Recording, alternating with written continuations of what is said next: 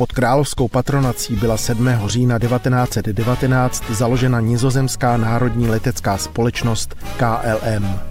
Z dnešního pohledu jde o nejstarší dosud fungující leteckou společnost a navíc stále se stejným názvem. Od samotných začátků také KLM létala do Prahy na letiště Kbely.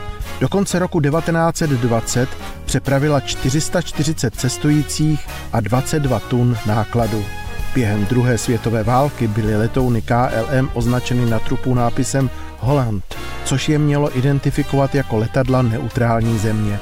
Mohli tak dokonce zřídit pravidelnou linku do Spojených států amerických.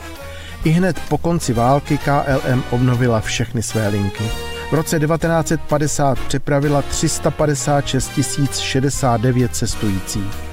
31. prosince roku 1953 však v 64 letech zemřel zakladatel a prezident společnosti Albert Plesman.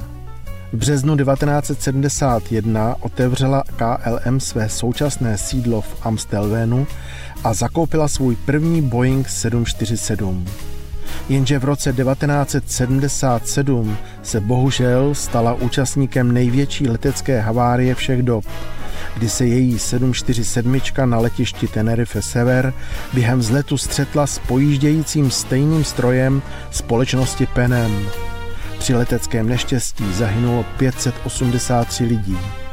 Počet přepravených cestujících se v dalších letech přesto nadále zvyšoval, zatímco v roce 1980 bylo 9 milionů 715 tisíc, o deset let později už 16 milionů. Až teroristické útoky v New Yorku 11. září 2001 zapříčinili menší zájem o létání. KLM musela snížit kapacity o 15% a propustit přibližně 1500 zaměstnanců. 30. září 2003 oznámila Air France s KLM vytvoření společné letecké společnosti pod názvem Air France KLM.